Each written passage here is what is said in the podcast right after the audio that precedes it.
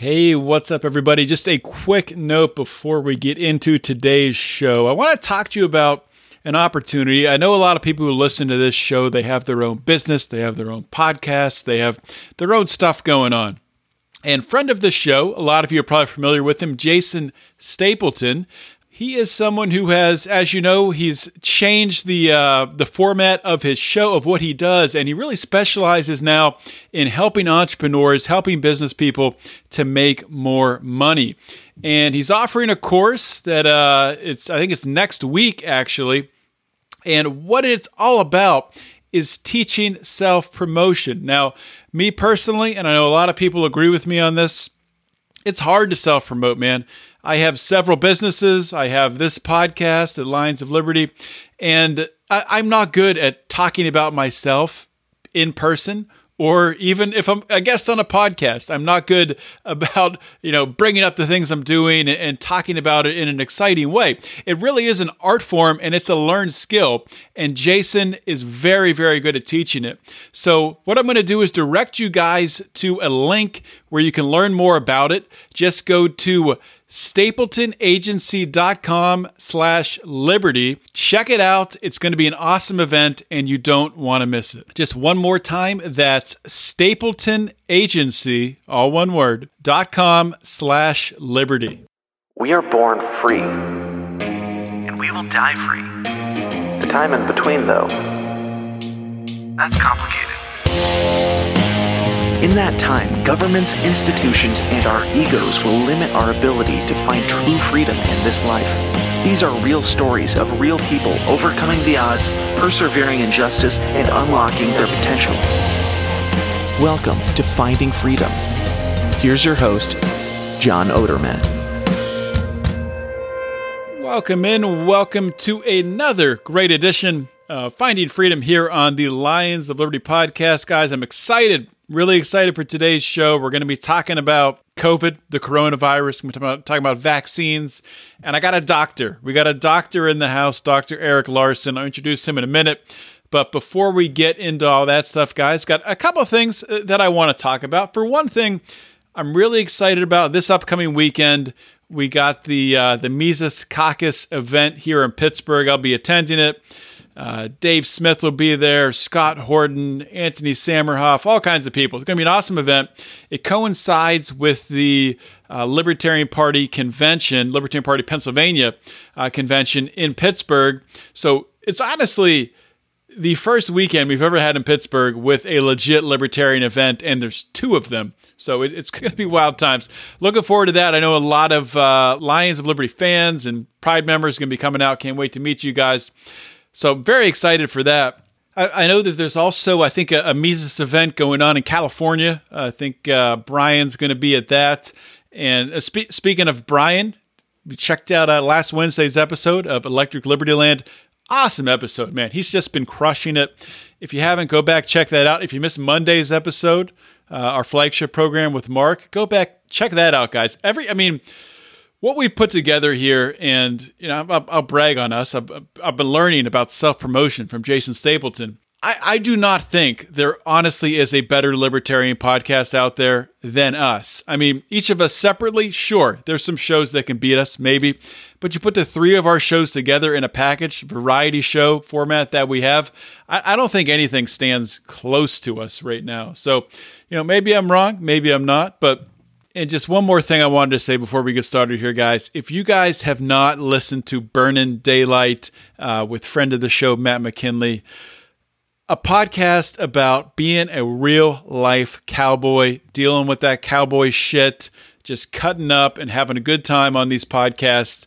Just super entertaining podcasts. And I mean, the characters, the stories, unique, one of a kind content. So check it out.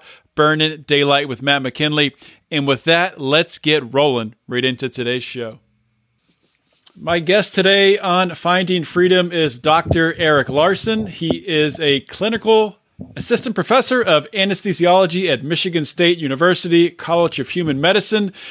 Uh, he is also in private practice and is board certified in anesthesiology, where he specializes in ambulatory and perioperative acute pain, see if I'm saying that right, and general anesthesia. Eric is the host of the Paradox podcast. It's a fun and lively discussion with a couple of docs on the practice of medicine. It's occasionally serious, usually lighthearted, and accidentally informative. I stole that from the uh, little iTunes about there. And uh, Eric, welcome to Finding Freedom. Thanks so much for having me. It's actually perioperative medicine, so uh, anyway, that's that's how you pronounce that. It's funny because I, I my son is 14, and I always tease him about what I do at work, and I'll tell him I do what ERCP, which people might have heard of, and it's actually uh, endoscopic retrograde cholangiopancreatography.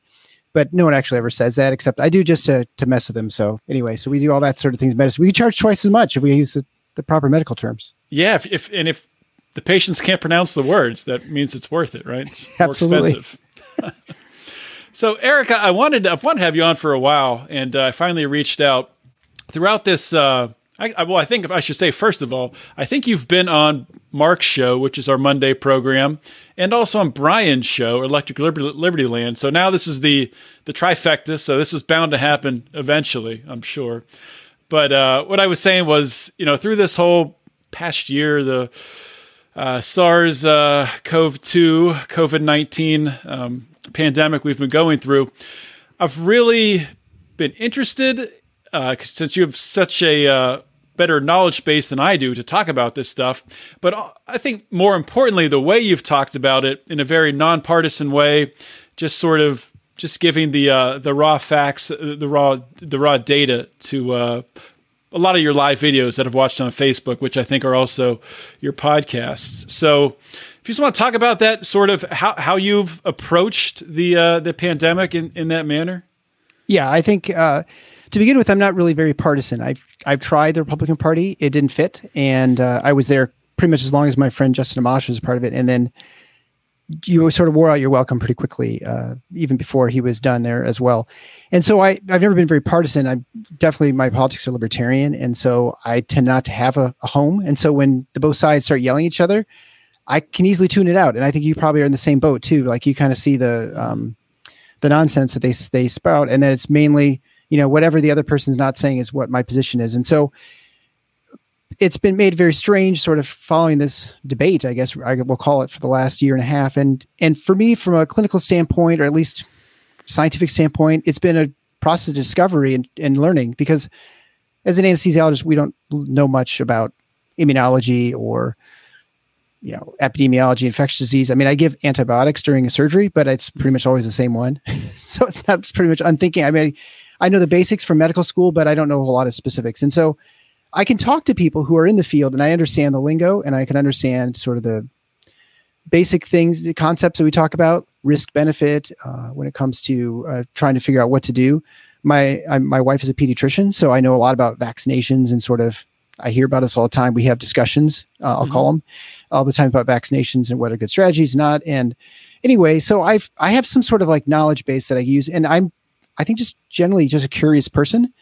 And since I'm not partisan, I'm not beholden to sort of one camp, if we'll call it that at this point. I tend to err on the side of trusting regular people and trusting myself and instincts and common sense versus just trusting someone just because they have a title. And so I wouldn't expect anyone to trust everything I say because I have MD after my name, nor would I expect um, just because someone's a government official that trusts everything they say. And I wouldn't, and I would hope that people uh, find ways of understanding things that make sense to them but also that some people recognize that this is something that no one's ever gone through before, no matter what kind of expert you are. No one has lived through this, this sort of scenario with a pandemic. And so we have to recognize this has to be a lot of humility. And there are a lot of things I've been wrong about with this, or what I expected with this this pandemic. I think I've been mm-hmm. pretty open and honest about it and open and honest about what I don't know. But also I think there's a lot of stuff that people say with certainty that they just they have no way of knowing. And I think I I like to think that I try and approach it where I have again some intellectual curiosity and recognition that I might be wrong, but also willingness to call out the people who are just you know full of them, full of it, which is there are plenty of. Yeah, well, it's I mean the the mantra now is you know trust the experts, trust the experts, which is dangerous. Um, experts, th- their opinions should be should be taken and should be analyzed and there's different experts saying different things. So it's really they're not saying trust the experts. They're saying trust our approved experts and ignore these other experts over here. But uh, it's it's uh, it's it's a difficult time to sift through all this. Um, I kind of wanted to start out painting the uh, the picture here for for COVID nineteen and what I've seen from your work. I think the first one thing you've talked about. I don't know when you first started um, mentioning this aspect of it that SARS uh, CoV two will eventually evolve into a pretty much a strain of the common cold. And I've seen you see, uh, say that. I've seen other people say the the same thing. What what is that? What, what's that based upon? Is there? I mean, is that? I mean, it's not purely a guess. I mean, the the current, uh, you know, coronavirus strains that are the common cold. I guess they likely did a similar thing to this. They started off more extreme. Is that the the thought process? Yeah, I think you know when you look at. I, when it comes to this sort of thing, obviously no one can know, right? And so it's only a guess. It really is actually a, a conjecture that well, this will end up a common cold, and that'll be something that we sort of are used to having around. So when I think when it looks when you look at coronavirus, the the question is really what can we look at through history and have some sort of insight into what might happen in the future? It is absolutely conjecture to know what's going to happen with this this SARS-CoV-2. This is the fifth coronavirus that has boot transferred to humans that we know of where actually humans can replicate it. Their coronaviruses are very common in the environment. All sorts of animal species have it, but rarely do they work in multiple mammals. And so that when they do, that's when you have problems. And so uh, right now, this SARS-CoV-2 is going to be present in. I think we think it can be replicated in mice and mink. There are probably some other mammals. And so that suggests that it will become endemic, which means it's never going to go away. And so if you think that this is never going to go away, uh, do we have other examples of this? And this is when I've spoken to my friend Dr. David Graham, who's an infectious disease physician in mm-hmm. Montana. We t- we talk about have we seen this before, right? So the way to sort of understand the future is to understand the past as best you can. And so OC43 is the most recent as far as there you know ways of looking at how much a virus has sort of changed over time and figure out how many mutations or whatever. And so they can suggest that probably around the late 1800s, OC43 that traveled from cows to humans probably in the late 1800s. You can see news reports from then, and you see evidence that it existed at that point. There's other sort of ways of figuring this out. But at the time, you read the reports, it was not as bad as what we're seeing now for sure. But certainly people got pretty sick. Some people died. And over time, this now becomes sort of a ubiquitous virus. And so it is probable, I think, in probably more than 50%, that this will actually turn into uh, a virus that if you're young and exposed to it, you sort of develop T cell immunity or some sort of immunity that protects you in the future exposures while you're an adult. If you're an adult, you've never had an opportunity to see this particular strain, and so it's likely to be a little harder on your immune system and for your body to respond to it. I I'm kind of dumb, and so I like trying to use analogies in medicine that maybe are suggestive of this process. Mm-hmm. And I think the chickenpox is a good one that most people are familiar with. So if you get the chickenpox when you're six, you get the chicken pox, you're sick for a couple weeks or whatever, and then you're okay. If you're a 60 year old person who gets chicken pox for the first time as an exposure, most people know you can get really, really sick and potentially die from it. And so I, I kind of tend to think that's a little bit what this is that you have mm. no previous exposure and uh, at a young age, we don't really understand a lot of immunology. And so I think even you ask the immunologist, like, you know, can you explain immunology? The first answer will be, well, it's complicated, right? And so I think, I think there's a lot that goes on that we don't understand and that's okay. But again, I think you just look at what has happened before and see what would happen likely in the future. You look at kids right now and they're 12, 14, 13, 14 year olds. Most of them, if you do serology studies, will have shown exposure, multiple exposures to all these common cold vi- varieties adenoviruses, rhinoviruses, coronaviruses, parainfluenza viruses. All these things cause various types of colds and inflammations and reactions from people. Uh, so they've been exposed multiple times while they're young. And we don't normally think of the cold killing people because that's why we call it the common cold. It's not a big deal. We wouldn't bother developing a virus or a vaccine for it because, you know, you just get sick, you feel kind of lousy for a while. People have asthma, get more sick than others or whatever. And if you get really old and you're frail, you might be you might succumb to them. But essentially, uh, the viruses are just going to be kind of a nuisance. But probably at some point, when it first jumped from animal, another mammal species into humans, it probably is more than a nuisance. We don't know because we have no recorded history of this. Mm-hmm.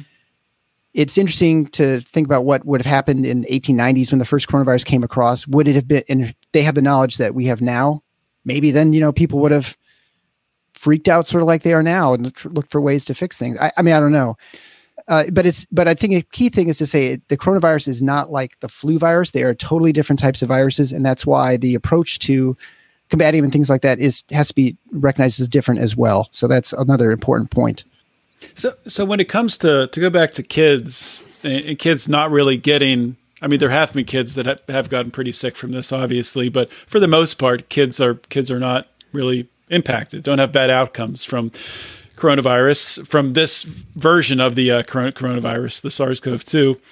Um, so why why is the approach, or what are some of the reasons why why would the approach be different than chickenpox, where you know we, with chickenpox you really don't worry about your kid getting chickenpox. Often there were when I was a kid there were chickenpox parties, or if your brother got chickenpox, your the mom tries to get the whole family to get chickenpox. Um, now I know there's a little difference with, with this. You don't want to get the kids sick and then the kids infect, uh, you know, infect the adults. But with regards to like school, uh, do you think that we could have maybe set up a, a, better model to get kids back in school, being that they're they're not in a you know danger of getting really ill from this? Yeah, I think I think you're absolutely right, and I think part of that is, and I won't put a lot of blame on people because you know, we haven't experienced this particular virus and sort of what it causes in the disease process. People would be much more freaked out about this if it had, if it even as dangerous as the flu for children. I mean, you'd have a lot more kids in the hospital, you have a lot more deaths because uh, basically no one has any basic underlying immunity. And, uh, but that's not the case with SARS-CoV-2. I mean, I think with the variants, you're probably seeing higher uh, likelihood of transmission with younger children, which has changed the game a little bit as far as transmission. And maybe they get a little bit sicker. But right now, we still have a disease that pretty much primarily affects old people. I mean, that's the, the main target. But I think a lot of the strategy makes sense in the sense that if you look at prior infections, and the main one we look at is because one we deal with every year is the flu. And the major vector for transmitting flu in a community is actually through the schools. You'll see this when there's a winter break, suddenly the flu goes away in the community. Kids come back to school, flu takes off again. And so it was I think a rational sort of thought, like, well, we have a bunch of kids stuck together. If you're no one who's a teacher, you know, you they know these kids get them sick all the time, right? Kids, especially young children, all they do is have their nose running all the time, right? All winter long, right? They have one cold after another. They, they're mm-hmm. hardly ever okay. And so it's not, it wasn't irrational, I think, to sort of close things down. I mean, after a while, it became apparent that that was not the case. It was pretty clear by fall that the, that schools was not where the major spread was is certainly with you know whether what you think whatever you think of the um, uh, the interventions to try and control spread with masks and things like that whether they're effective or not i don't know and i don't pretend to know. But either way there just wasn't a lot of transmission in the school. So i think we probably could have opened up a lot sooner. I mean my son's been in high school the whole time except when I, my governor shut the, shut us down and they've had really no spread within their high school at all and those are older kids too. But Wait, anyway so high schools have been open in michigan? Really? Uh, well I, yes, it just depends where you are. Yeah. so, I mean, it's sort of like uh, if you're in a large urban area, that tends not to be, and then the suburban areas are or aren't. I mean, the where my son would have gone to school, so he's in a charter school, so I think that's mm-hmm. important to point out. Charter schools and private schools have been pretty much open for the most part, and then the public schools, even the suburban areas, it's random, right? Like they're off again, on again, whatever, or and so it's really just been sort of hodgepodge. The urban areas, like uh, I'm near outside of Grand Rapids, city of Detroit, you know, Grand Rapids, a couple other large urban centers have been totally closed down all year, and they haven't bothered trying, or they open up, and kids still learn virtually when they go into the schools, which is totally insane. But you know, they hire teachers to go, or what do they call them, para teachers or something? It's like a paralegal. You know, the teacher, someone just goes in to help them. You know. you know, help your them. podcast name there. Paralegal. Yeah, right, right, exactly. uh, so, uh, but anyway, I so I don't think it was like a totally crazy idea to think that we need to. Con- one of the ways to control community spread of a virus that we have to try and buy time because we didn't know what was going to happen, and certainly the reports out of Italy at the time, and then you know New York City was really bad, and people didn't know what they're doing. There was no protective equipment for healthcare workers. I mean, it was it was kind of a scary time because really no one knew what was going on, and I think, mm-hmm. um, and so I think a lot of those reactions were were not totally irrational. I mean, by the time we hit summer or, or fall. It seemed like they're kind of silly. But anyway, I think that was the main strategy. The thought was kids are going to be a vector because they are a vector for most diseases. I mean, kids are just kind of walking, as my immunology professor said in medical school, they're pretty much walking petri dishes. And so they, you know, if something's going to happen, they're going to bring it into the house or take it and take it wherever. It just, for whatever reason, it has not been the case for this this coronavirus, and um, and maybe it's not for other ones too. I don't know, but I know parents know they get their kids get them sick all the time, and so they could be coronaviruses too. But for whatever reason, it just hasn't been the case with this virus. Yeah, it's been it's been interesting, and and my daughter's been. We've been lucky that um, she's she's five years old now. She has her last day of preschool tomorrow, graduates on uh, on Wednesday. But they've been open. Her preschool's been open, not the entire time, but since last fall they've remained open, and they do have some masking inside and stuff like that. But when they're outside, they don't have to wear masks. But uh, that that that's been great that she's been able to go through preschool. Since I know, you know, it's the same thing in Pennsylvania. It's kind of area by area, school district by school district, how it breaks down. Kind of just all politics, which is which is not good. Right. Well, and that's the that's been the most frustrating thing about this completely, right? It's because you have people and sides and and I would say the people on both sides are kind of acting crazy and you know maybe you'd say people on the left are a little bit crazier because they just insisting on not letting go of this uh, of this pandemic uh, but i feel like people the same people who say well covid-19 is not real or it's just the same as the flu as far as it's how dead, deadly and dangerous it is I mean, I don't, I don't know how you can look at the evidence and, and say that that's the case. Maybe you could argue, well, because no one's ever had coronavirus, that if no one had ever had any sort of flu, it'd be just as bad.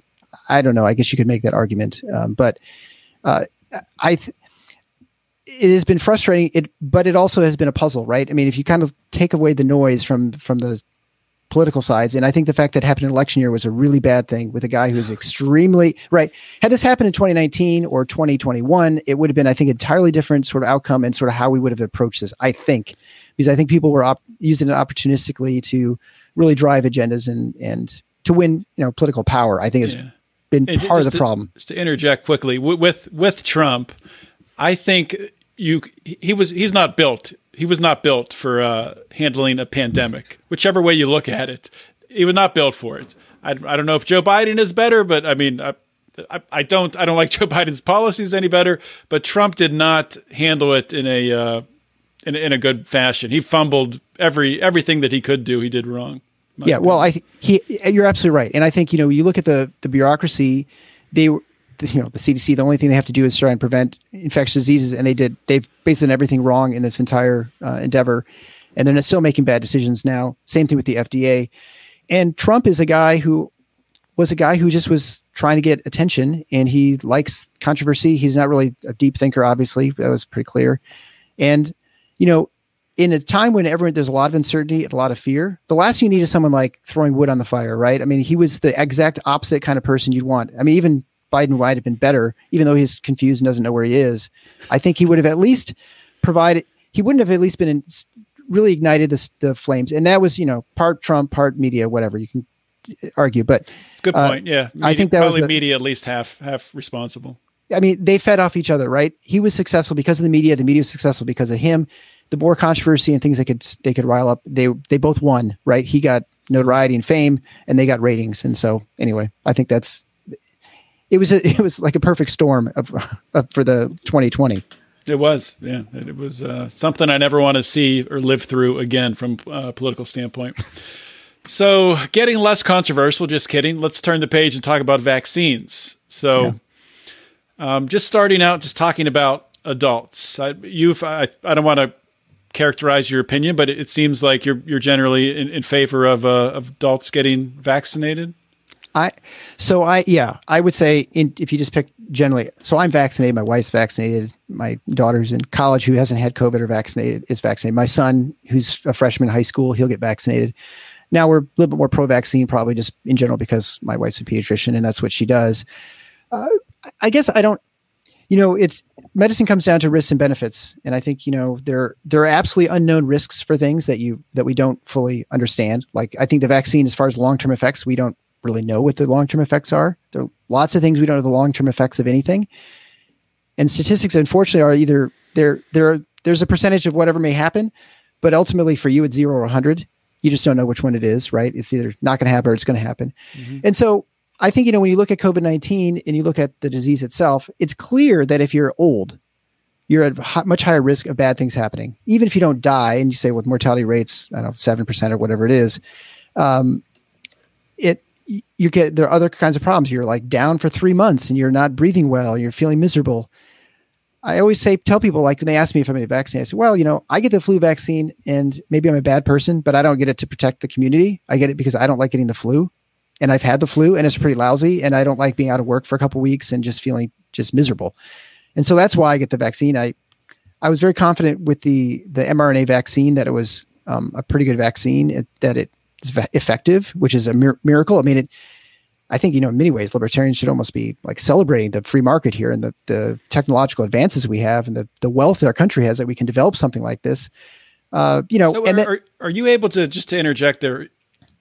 And I know I, it's probably way too detailed for a podcast like this, but in layman's terms, are you able to describe the difference between a mRNA vaccine and a traditional vaccine? Yeah. So, uh, I mean, the, about the best I could do, John, is actually do it in layman's terms, since I can't have anesthesiology. But I mean, I understand it generally speaking. So most vaccines are going to, well, I guess we'll back up. A vaccine is designed for you to get an immunological response to an immunity from some sort of pathogen or virus uh, or, or bacteria.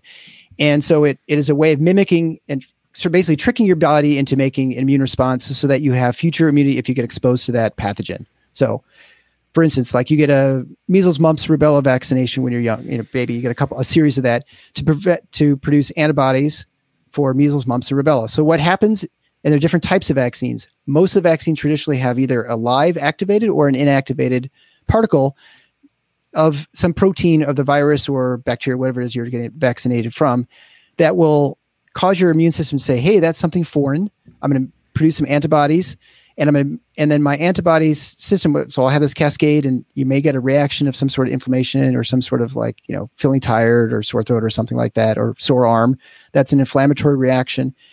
You will then develop antibodies. You'll have some of your immune cells, the T cells, will have some memory. You'll have some B cells as well that are involved in the antibody production, and they will have some memory so that the next time they see this, they'll right away say, "Hey, I know that's foreign and that is you know measles or whatever mm-hmm. and then it produces antibody and prevents you from getting the cascade of the disease whatever it is and there are inactivated ones which means it's just like a part of the virus there might be an activated one in which it gives you a very weakened one of a part of the virus because we can you know modify it so that used to have to draw them in cell cultures but uh, so that it's just like it's not really able to get you really sick unless you're immunocompromised. And so those are some people who get the vaccination that get really sick because they get an actual infection, even though that wasn't meant to.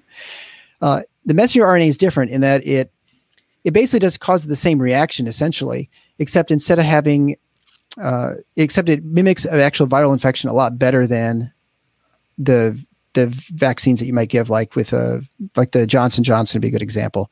So that's like they give you adenovirus, which is from I think chimpanzee or something like that, and that actually they just flood you with tons of these viruses. All those proteins around your body creates an immune reaction. Where the messenger RNAs, they actually deliver. They have a they have fat basically surrounding a very small particle that's some RNA, which is which is a code. It's basically like um, a blueprint for making stuff. It gets into the cells because it's just very small and it's got uh, it's fat, it's lipid soluble. It gets into your cells, and the cells are basically tricked. And whenever they get RNA, they say, "Oh, I got to do this." And so they're, I mean, cells are not that sophisticated. They just kind of do what they're told, the information, the sort of the rule book they get. And they start making these proteins. They're making proteins, in this case, a spike protein, which is what's used by the SARS CoV 2 in order to attach to your cells to get into the cells. And so, normally, what a SARS CoV 2 does, or the, the coronavirus that we think of, it attaches your cell, it gets in, it basically takes over your cell functions, and it just starts producing more viruses. It, and then, what your body does eventually is it recognizes that that cell is evil. It's producing the virus and it kills those cells. I mean, your cells are all your body's always killing its own cells, cancer cells, you know, foreign cells, cells that are defective, old, and you know, broken down and stuff like that. Mm-hmm. And so, essentially, what this does is it it mimics that sort of process, except it's not actually causing entire. Uh, it, it's not causing the actual production of a virus. So you can't actually get sick per se. You just produce those proteins, it doesn't get into your cell nucleus, so it's not like changing DNA or anything like that. It just it just sits outside in your cell and producing. It's really pretty. I mean, remarkable technology. It's pretty amazing, and there'll probably be a lot of other applications in the future for curing all sorts of different things. Which with now that we It have was- a delivery device, It was designed, wasn't uh, Moderna founded in order to use mRNA to treat cancer? Is that? yeah. I mean, that's what Moderna actually stands for, right? They just added some vowels, but it's mRNA, so that's why. Uh, yeah, okay. So anyway, um, anyway, yeah, that's it's exactly. And so I think that that will be sort of the future of, of a lot. I think vaccines will change. I think they'll be a lot more efficient this way. And um, anyway, I think it's it's very promising. I mean, the the one thing, of course, we don't know is we don't know what this vaccine will do long term. We don't know how long immunity lasts and those sorts of things. And those you can't know until time passes. And then, of course, long term effects of anything is really hard to sort of determine, and especially in large populations. To you know, is more brain cancers or things like that. That's what people worry about who are who are mm-hmm. hesitant for vaccines. And so, kind of get back to your circling back to your initial question about vaccines. You know, what do I think? I mean, I think you should do what you think is best, and so that's what I believe. And I just personally believe that a vaccine makes sense. This is not a this is not a common cold.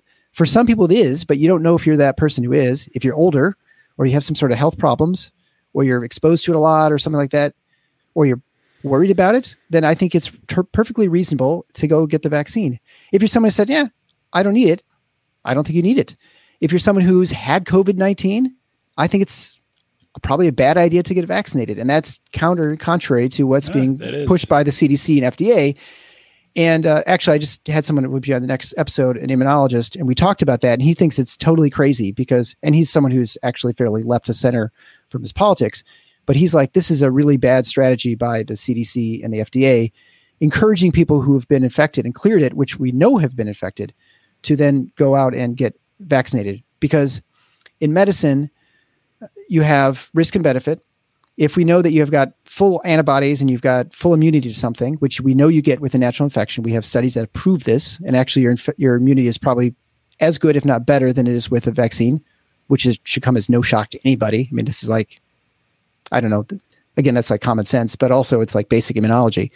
Um, that if you've got that immunity, then you you're provided no benefit from getting a vaccine. So if if there's even a minuscule amount of harm, well, then you've actually done something that's maybe even you argue is unethical, right? If you've Yeah. pushed something, right? Because if this is going to provide no benefit, it's like you know if you come in and I don't know, you just come for a well check, and I say, you know what, you look, you need some antibiotics, and so I give you some antibiotics, and you've got no infection.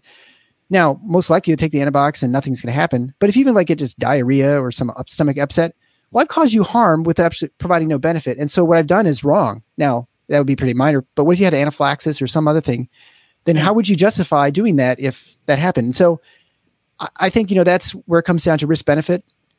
If you've had COVID 19, I think it's clearly a bad idea. Now, there are people who, all kinds of patients I run into who insist that they had COVID 19 in 2019 or, you know, in January of 2020. I'm almost certain they all had just colds or flus or something else because there's a, is a bad flu season. But people just didn't get, you know, tested for that. You can always test for antibodies if you're not sure. There are other ways of figuring this out. But I think, you know, when it came to the government, they pushed the vaccinations because, and they pushed you even if you had it because they didn't want to bother slowing things down and like adding an extra step of getting tested. All right, guys, taking a quick break here. Last week, I talked to you about uh, Tyler Colford and his new song, also known as Crypto Man. And uh, he's featured on a track with Intrinsic. It's called First World Problems. Basically, what it's doing is it's talking about you know, different concepts are woven throughout the track, you know, cancel culture, grifters, inflation, innovation, all kinds of different things. It's really, really interesting track. The video dropped this past week. It is amazing to actually the taxation is death mug that we sell in the Lions of Liberty store, lionsofliberty.store. You can pick yours up today. Makes the debut in the video. Going to link to the video on the show notes page. But please, please, on top of that, of course, like the video, share the video. Please go wherever you listen to your music, iHeartRadio, whichever one of these places where you listen to music, please like and follow Crypto Man. And please like this song, share with your friends. And it's just an awesome song, guys. So I got a clip for you. Check it out clean the room. Cost of education when internet is free. Blind window makers who simply cannot see. By the hundreds. Fill the. Shake your ass born in a major. Standards change like. Minimum wage, inflation. Yeah. So so just to to touch on a couple of things you said there, and I, I think I think throughout this whole thing we've really seen um, the elderly and people in nursing homes kind of be abused at, at, the outset. We didn't do a good job protecting them. Um, obviously, things that happened in New York with Cuomo and Pennsylvania with Wolf, Governor Wolf, putting COVID positive patients back in nursing homes was terrible. But also, I've seen happen in nursing homes that people, um, you know, residents there who had coronavirus, even recently, within the past like month, then they came through with vaccines and just vaccinated everybody. And I think it's just trying to get those numbers up, trying to get that count up. When, yeah, really, it, it, from my perspective, I'm not not a, not a doctor, but just from my, uh, you know perspective, looking at it logically, like you said, I, I, I love the. Uh, I'm a, a, risk analyst by trade, so the cost benefit, you know, analysis. That's how I look at everything. And the, yeah, there's there's no. I mean, you, are 90 years old and you just beat COVID. Why would you get a vaccine? There's there's no point. Um, but but from a uh, from my personal perspective on the vaccine, I'm not anti-vaccine. I have not been vaccinated. My wife hasn't been. Uh, my daughter can't yet, and, and, she won't be. But from our perspective, um, we are trying to have more kids and we don't want to introduce another variable, unknown variable into that into that equation. Um, so that's that's our perspective on it. Both my parents have been vaccinated; they're in their seventies, which I think is a good decision on their part. So I'm, I'm not anti-vaccine, but I yeah I, I look at it just just like most things in life from a a uh, cost benefit analysis. By, by Governors Whitmer and the same thing. I don't want you to take all the credit a bad governor too, and certainly push vaccinations to people who had it. Yeah. But I think you know when it comes to like I think chickenpox is a good example because children are now vaccinated for chickenpox for the most part, but when they first introduced the vaccine, they would ask you, "Have you had chickenpox?" Well, if you had chickenpox, we know that immunity lasts for life. You wouldn't vaccinate those people, and so it doesn't make any sense that we do that right now. And when you look at antibody levels, and eh, there's there's no reason to do it. Again, it just introduces harm the, the bigger question for parents and for you know like you guys looking at fertility questions i mean i i mean i would say probably the risk for that sort of thing is incredibly small like infinitesimal. But you know you have to ask yourself how would you sleep if you weren't able to get pregnant or something happened? Would you say oh, it's because i you know the vaccine whether it's what caused it or not you know those are things you have to deal with. And but those are rational decisions and rational sort of you know calculations you make, like it's a risk benefit thing. Mm-hmm. And what you see as risk and benefit is different than what someone else does. And so I think, you know, at the margins, that's where it becomes tricky. You know, if you're 90 years old, I don't think there's much question that it, it's smart to get the SARS CoV 2 vaccine if you've not had it because your risk is obviously very high. Um, so I don't know. I mean, I, that's the problem with with me oftentimes is that it's very nuanced and so a lot people on like you know in social media they don't want like a not down the middle, but some sort of like thoughtful answer because they want to they want to like you know vaccines are killing everybody or vaccines aren't killing anybody. You know, COVID's real, COVID nineteen is fake. That's sort of what gets the clicks and eyeballs, but in the reality, it's not like that. I and I think that's when I talked to on my um, Facebook Live, the last one about this Independence Day. I mean, that's kind of where I that's why I think a lot of these things are important to to keep track yeah. of. Yeah, let's let's talk about that because that that was that was an excellent Facebook Live and a great message um, with what's with what I'm seeing going on, and with how how our governors, uh, your governor in Michigan Whitmer, and Governor Wolf in uh, Pennsylvania, and Cuomo in New York, and there might be others, but what they're doing is setting these um, thresholds for uh, percentage of vaccinated. I think they're just saying over 18 or over 17 percent vaccinated. No, they're saying all. Of, they're saying everybody. Is that what they're saying? Uh, maybe yeah. Pennsylvania's that way too. Okay. Um, it, right now, I mean, really looking at what the numbers are, I think the numbers in Pennsylvania, and I haven't looked in a, maybe a week or two, but they were at like, I want to say 60% or so had received at least, you know, one dose. And of that, you know, 50% or maybe it was 45% had received uh, the full, the full two doses.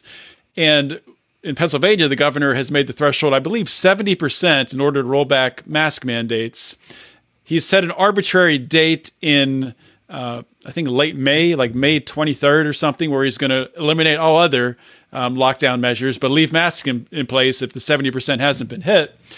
And I know similar things are happening in Michigan, but when you came out and said, and I'll let you elaborate on this, obviously, but June 1st, everyone's had an opportunity who wants to get vaccinated by that point has had that opportunity and they've gotten it. People who haven't, they're taking that risk, like we just talked about, cost benefit analysis.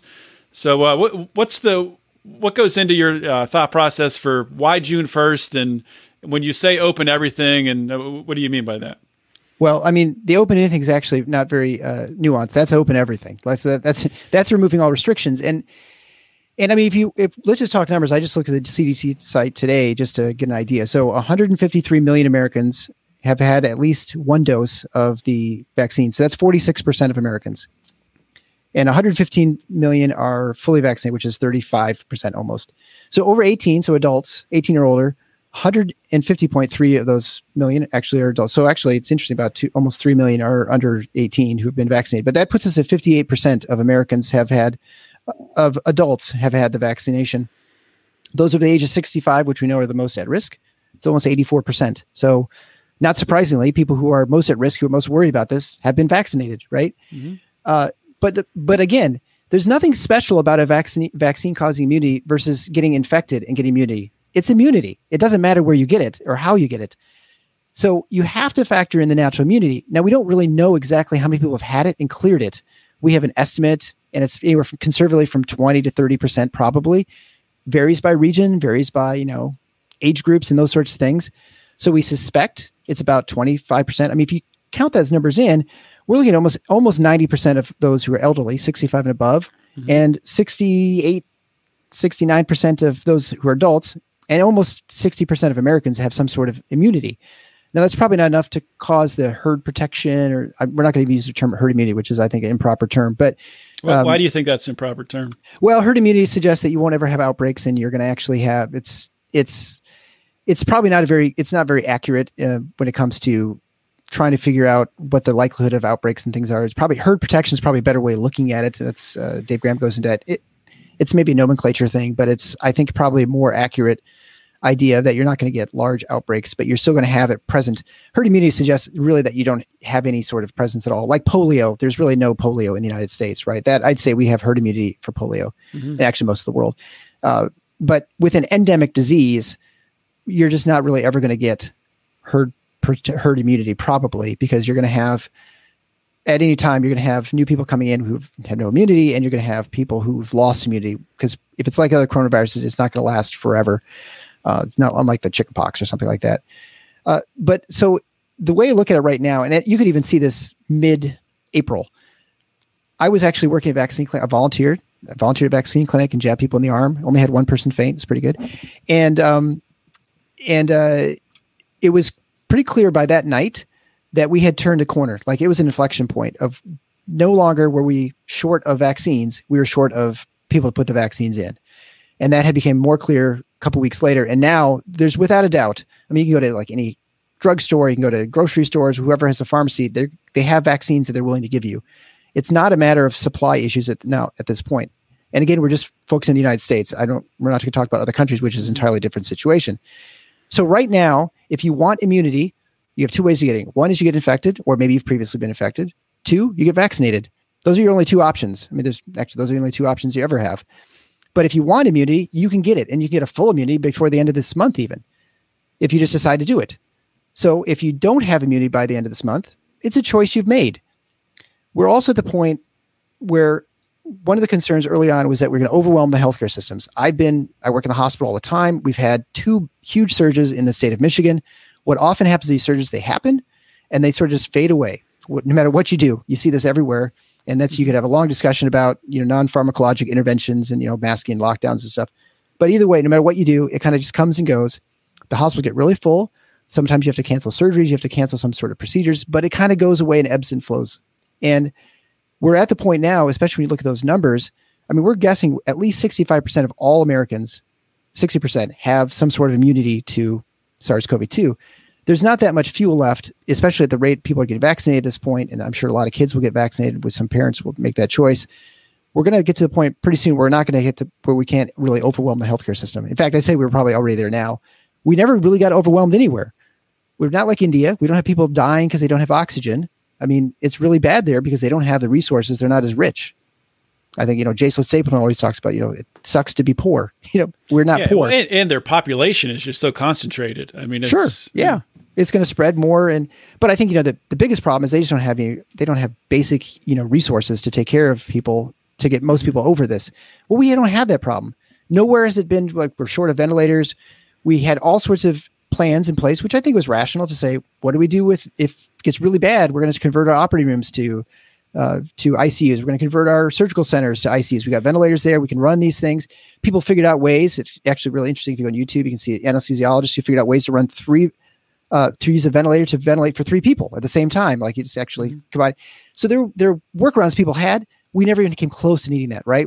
Trump ordered all those ventilators, had Ford Motor Company and GM making, you know, they want to get justify their I don't know their corporate welfare. So they you know got all these built all these ventilators. I remember Qu- had, Cuomo asked Trump for some just right. absurd amount of ventilators, right. and Trump's like, "No, you're getting, you're not getting them ventilators." Right, and and we never needed them. Right, they never yeah. even used all the ventilators in New York. Never came close. Partly because we realized that it didn't help um, mm-hmm. for the mm-hmm. most part.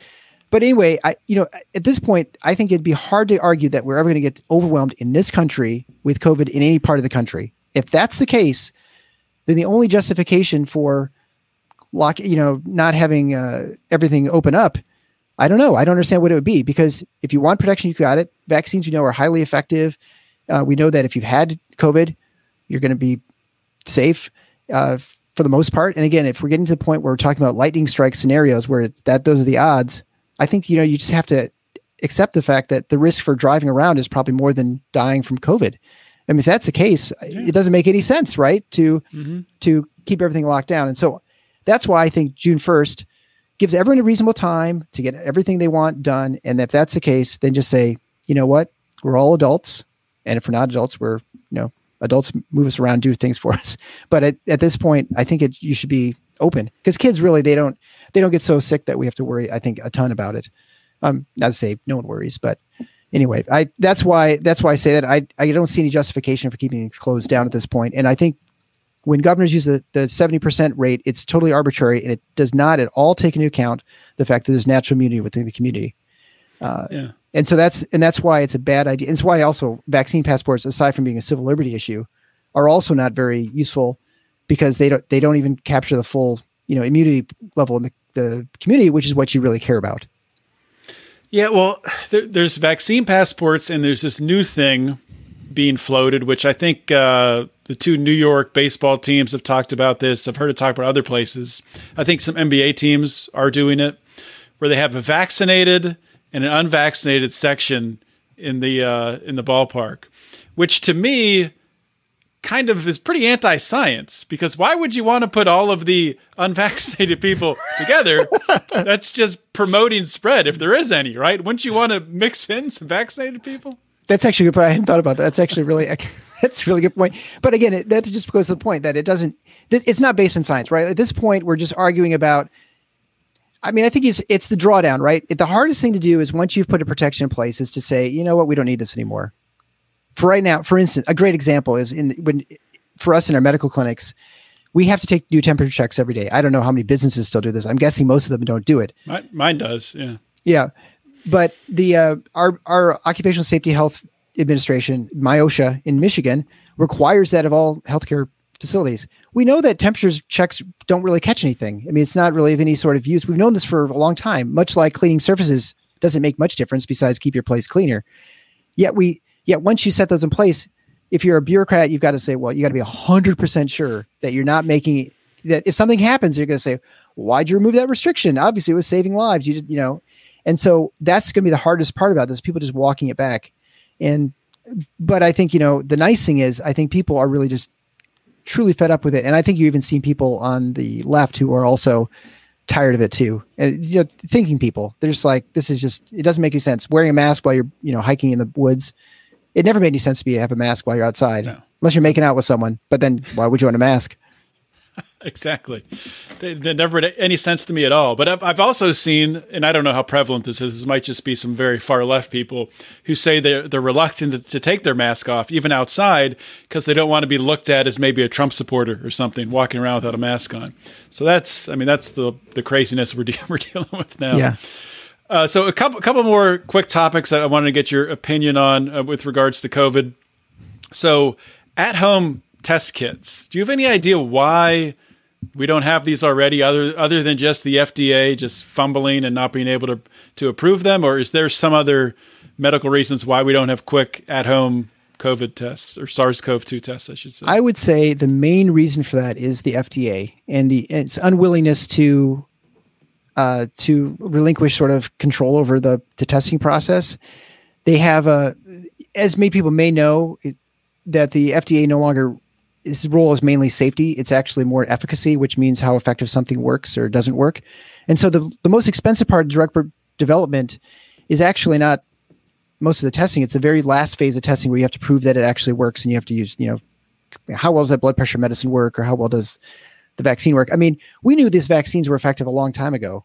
Really, it it was just delayed months and months and months, which you could argue tens, if not hundreds of thousands of people died because of that, because the FDA insisted on these sort of other you know phases of the trial, which didn't really matter. Uh, but anyway, that aside, it, the the testing issue is mainly because of the FDA not allowing it. I think secondarily, it's probably the medical the medical community too, and there's a lot of hesitancy within the medical community to allow people to do testing on their own because there's a concern that they will misinterpret it or they'll they'll have they'll get information that is not accurate. Like, you know, if you did the nasal pharyngeal swabs, I don't know if anyone's ever had one. I have not personally, but I've seen them done, and my kids have had them done, where they just you know the the Q-tip goes up like into you know people say it, you know rubs on your cerebellum, and then you pull it out and you test it. But uh, if you don't do that properly, it doesn't work. And so there's a concern with like spit tests or whatever that they just people would just interpret imp- improperly. I mean, home pregnancy tests, people think it's like a common thing, but it was it was a prescription testing device for for a long time. It wasn't until I don't know, was it the 80s maybe or late 70s where they actually were allowed to be sold over the counter because you know it's really hard to see a plus symbol or a negative symbol if you're if you're not trained in medicine. I maybe they're more complicated. They had two lines or one line, but you know, I mean, there's there was a uh, there's just a hesitancy to in this in in our highly regulated medical system to allow people to interpret tests on their own because they may get things wrong. And I I deal with this. I'm in the medical state medical society, and we see this all the time where people don't want certain innovations to happen because it's going to people are going to have not too much power, but there's certainly good, there's a concern they may misinterpret or they may miss things that they would be picked up by a professional, and there may be some truth in that, but it probably stifles a lot of innovation, things that might be more helpful in the general, you know, generally than it would be uh, to protect people.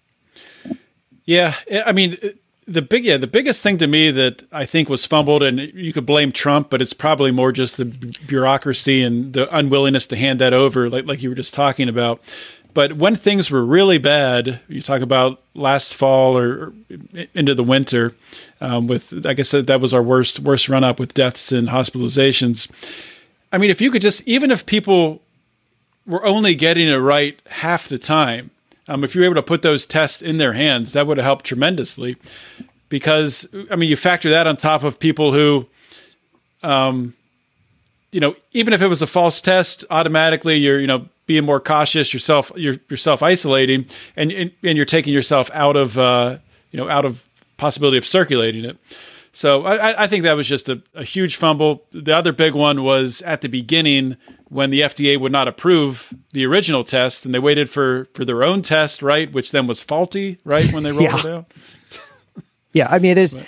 from a regulatory standpoint, that's where the problem is. And you're absolutely right. I think you know if people had the ability to do it at their home, they're going to be able to, you know, my wife has it. Maybe I should test myself every day to make sure I don't get it. I'm mm-hmm. you know trying to stay away from her, whatever. And you're going to have you you're definitely going to stop the spread a lot faster than if if you had done something like and had that ability to use it. And as we've seen, I mean, most of those rapid tests are actually still pretty accurate. It's not 99% or whatever the PCR test might be for picking up, you know, particles and stuff. And I don't want to go into talk about cycle times. You listen to one of my shows. I talk about that, and we I certainly understand the the concern there. But um, as, far as the sensitivity, the rapid tests are still pretty good. I mean, most of, my wife gives does them all the time because now in Michigan they have to require all the high school athletes to get tested weekly, uh, even if you know you're playing some high impact sport like golf, and um, they and they're actually she has had tons of positive tests, and when they do the PCR, the confirmatory, it's always positive. And so they, they haven't had any false negative. That doesn't, mean that they're false positives. Doesn't mean there aren't any, but mm-hmm. it's still pretty accurate test. And so it would have been very helpful tool because it would have been much better than 50%. It would probably been still about 90% or so. Right. All right. Just one more question here. I, I think, uh, the fear that a lot of libertarians have, a lot of people who just uh, you know lean towards liberty in general. You know, there's been this infringement on our rights with lockdowns. They were very slow to be uh, you know rolled back. A lot of them still aren't rolled back in many states. And then with masks, you know, a lot of states still have some sort of mask mandate. And the fear, one fear that I have is that they've been normalized to a certain extent that I think some people just voluntarily on their own are going to continue to wear them. And I think my bigger, if they want to do it, that's them. They can they can do that. Um, my bigger concern would be when we look at flu seasons in the future, masks becoming a standard thing every fall and winter. That when kids are going to school or in the workplace, you're around people, you're at a sporting event, that you have to wear a mask. Do you think that's something that'll happen? And what's what's your opinion on that? I think that sort of prediction is really hard to make. Um, I think I that's what I do. I make wild predictions. Then, then if it happens, then I look like a genius. Right. well, I mean, and I I say that just, uh, because I really don't know where we're going. I mean, I think I was just on another show yesterday or two days ago, and I really feel like we're rounding third base and we're heading towards home, and we're just about you know we're just about done with this thing. And I, you know, call a lot of these people who are insisting that we keep everything the same as like the third base coach, but we just need to blow through the signal and just head home. And so right, right now, use a baseball analogy. Uh, but when it comes to mask usage, I think it's a lot like if it's cold out, right? Like it's 50 degrees or 40 degrees. It makes sense to wear a sweater. And so you wear a sweater, but you don't take a sweater with you in July, right? Because it's the likelihood of you actually needing it is is pretty much zero, right? Or it's like wearing a, taking an umbrella when there's no cloud in the sky. Uh, so it may be that it gets normalized where we say, you know what, sort of culturally, we accept the fact that if you're sick, you're coming with a cold or something, or you might have the flu, you're feeling kind of under the weather, maybe you do wear a mask around. I mean, that seems pretty rational to me. It seems pretty normal. And I think that's actually probably a good thing to do. You know, how much it helps and stuff, we can argue about that, but probably it's a good idea if you're going to go what, out. That's what a lot of Asian cultures previously did, right? I think that was kind of misinterpreted, right? That they would wear them strategically. If you were sick, you would wear a mask. And it kind of got interpreted over here that they always wore masks yeah, all the time. Right. That's how they stopped it. Right. Well, and I think, you know, there are other reasons to wear masks, like it's smoggy and you don't want to get, you don't want to breathe mm-hmm. as much, you know, smog. So there are, there are all sorts of reasons. So I think it's possible that we'll get to a point where we're going to be wearing them at time, at specific times, like you said, strategically. I, I don't believe that we're going to have it required like oh it's november it's flu season time everyone put on their masks and you know don't stand next to people and oh better not get married in december because we can't have weddings. Or you know if you're in dc you can't dance at your wedding. I don't think we're going to have those sorts of those sorts of rules. I don't know what's going to happen in the hospital. I mean everything in the regulatory standpoint from a, the healthcare it's just weird. And so we have lots of things that just persist. Mm-hmm. but there are lots of rules that what happens is people just don't pay attention to them and and as you know as a libertarian the, the rule only matters if people actually are following them, right? I mean, yeah. if everyone decided they're not going to wear masks tomorrow, well, no one would be wearing masks, right? You could have there aren't enough cops in the world. There are there aren't enough people, and there probably if that many people decide they're not wearing a mask, well, no one's going to enforce it. I mean, no one's going to be at the store if ten people walk in, there none of them have masks on.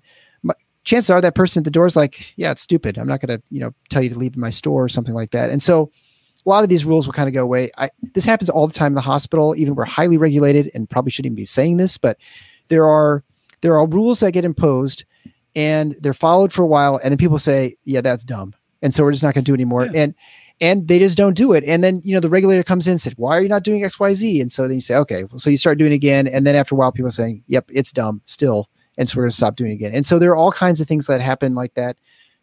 Whether it goes from jaywalking like everyone does or you know you don't jaywalk across the freeway but you can do it across an empty street right? I mean there's there's people have common sense and they have certain levels of risk and benefit. They sort of whatever it might be. And and i think that's i think that's what will happen. I i do not believe that we're going to be stuck in this lockdown. I think we're very close to being over. We're lucky we live in a federalized system where we have various experiments as far as you know uh, you know what sort of measures people are doing to try and prevent control spread. And you see that there's probably not much difference right i think it's sort of pretty random what's going mm-hmm. on and uh, you see people. I don't care what your politics are, but if you see people who are just going out and doing their business normally, you kind of want to be that person, right? I mean, you don't want to continue living living the nightmare if you can avoid it. There are some people who, of course, insist on wearing the mask like it is a MAGA hat, and it's just, it's very similar, I think, as far as a symbol. but I think that will go away soon. And you know, you can just eventually the cognitive dissonance sort of works its way out, and you say, well, you know, the liberals saved us, and so I can take off my mask now or something like that. I mean, that's what will probably happen because people are just not going to want to do this forever. Well, I think I think you hit on a, a, good point there, talking about if you see people out living their life, you're going to want to do that too. And I think one thing we're seeing, one thing that is driving this discussion from the left for vaccine passports, is you have these uh, progressives looking at a state like Florida, all these people that are out there, you know, living their life, just Texas, doing whatever they want, and nothing bad is happening. I mean, like you said, SARS. It, it's basically the same everywhere. So there's n- not a bad impact. Uh, I mean, it's kind of leveled off across the country.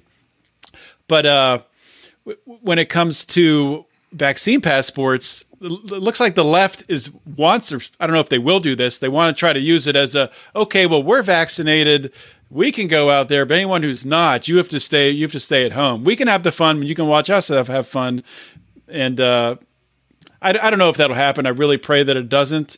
And I, I really agree with uh, your friend Justin Amash. Would he was one of the first people to come out um, from the Liberty side when the vaccine passport discussion was just heating up, and really pointing out the the flaws and the how dangerous they are, not only for if they were government implemented from the public sector, but also if the private sector does it. That's not something as you know liberty lovers as, libertarians that you know we should be getting behind. Um, it's it's not a uh, it's not a it's not a free market idea, and it can easily, like we've seen, much like with social media, when you have uh, Facebook and Twitter and uh, the Googles of the world that regulate free speech, sort of as these uh, private enterprises that act as arms of the government that can easily happen with the vaccine passports with like in New York a private company like IBM creates the vaccine passports and then the government can say well that's not us. That's this private company just offering the service and then they just mine the database and pull all the data out. Well I, I and I would just add that as much as I'll try and be optimistic here because I think it's important to point out how much better the world is in some ways and it's not as doom and gloom as we may think so I think, you know, just recently I've been looking at this stuff with Facebook and Apple fighting each other, right? Through privacy with data collection and metadata mm-hmm. and those sorts of things. And you see now I don't know what the the ideological breakdown is of people who are in favor of more privacy or less privacy, but you're seeing it's like 96% of people who get iPhones choose not to have data tracked. So I think that's just to me. Most people don't really want that. And uh and so I I I tend to think and those are you got to be all political parts of the spectrum, right? But most Americans do not want to have them their whereabouts and all their private things collected and held by whether it's a you know this is private companies, but they certainly don't want the government either. So I'm more, much more favorable. I mean, I think you know bureaucrats want to do what they want to do, and and I don't think that they will have much. They're not going to have much uh, ability to really push it forward because, like I said, I think whether they want it or not, I think COVID's kind of coming to an end here. And, you know, it's going to become more and more evident as we get further into June and July when there's the amount of people who have it, the amount of really problems in the hospitals is just less and less. And so, I mean, mm. I, I mean, already you're seeing all the stories. They're not about the United States, right? Now they're all about other parts of the world because it's kind of, we thank, thankfully to the vaccine and the natural immunity. I mean, if it weren't for the vaccine, whether you like it or not as a libertarian, that causes our immunity levels to go up really quickly and probably saved us a good two, three years from having to deal with these, you know, continuous waves that just would keep coming and going all the time. And the impetus for these these lockdowns, these rules, has really gone away. And that's largely because of the vaccine, you know, whether you again, whether you like it or not. Yeah. Okay, Eric, uh, wrapping things up here. I just want to give you some time to to plug your your podcast, to plug anything else you're working on, and uh, let the people know where they can find that podcast. Yeah, well, I would appreciate you can check me out on Twitter. I'm not super active on there at the Paradocs Show, and Paradocs is spelled D O C S, so P A R A D O C S, and it's theparadocs.com. You can find my website with access to all my shows. I've had 127, 128 is coming out. This is going to be on COVID as well. I try not to talk about COVID all the time because it all I do is talk about in the OR. I have nurses ask me all the time what they should do, whether they should get vaccinated. It's actually having podcasts, it makes you sort of a semi-expert. And so people want, want your opinion all the time. And I always have to say, I, you know, I don't know. So sometimes I do know or have a good idea. But we talk about this third party healthcare system, the insanity of it. And the really great thing about it that I think about the show that has been good for me is when I started in 2018, I was very pessimistic about the health U.S. healthcare system. I thought it was, you know, going the wrong way. It was third-party payers, government payers, uh, were all colluding against physicians and against patients, and it was we're in trouble from a uh, from a quality standpoint, from payment standpoint. But I have met so many people who are disruptive to the system. So many people have found alternatives to getting around things, whether it's a Keith Smith at Oklahoma City Surgery Center, whether it's direct primary care physicians, whether it's people who are finding ways of uh, getting around basically, you know, setting up free market uh, ER centers or uh, telehealth.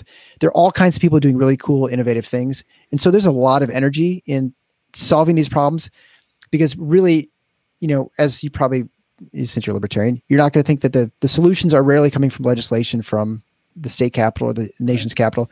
Solutions generally come from uh, the bottom up, things we can't even imagine or understand or uh, begin to expect.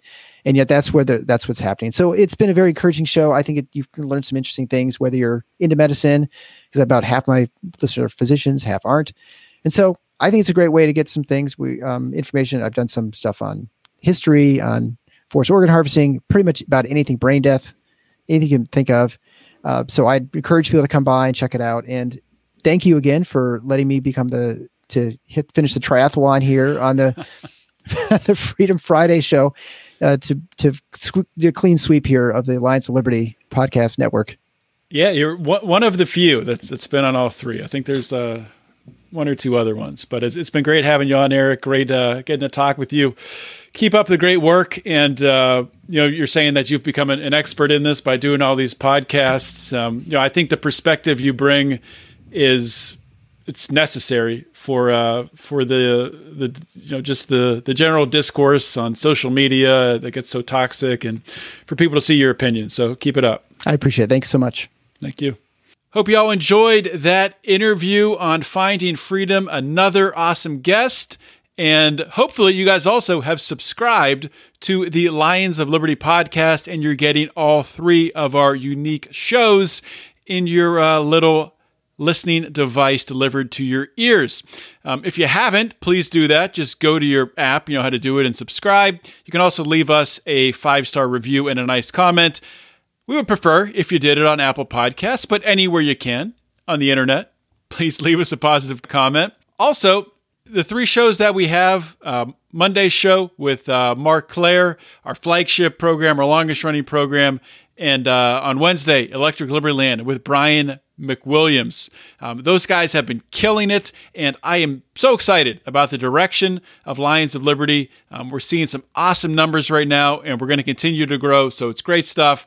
If you want to support us, we would love that too. Please go to patreon.com slash lions of liberty. You can uh, support us for as little as a couple bucks, or if you get in at a higher level, you get merchandise and access to us and all the way up to you can advertise on the show or get to even produce a show. So check it all out, patreon.com slash lions of liberty.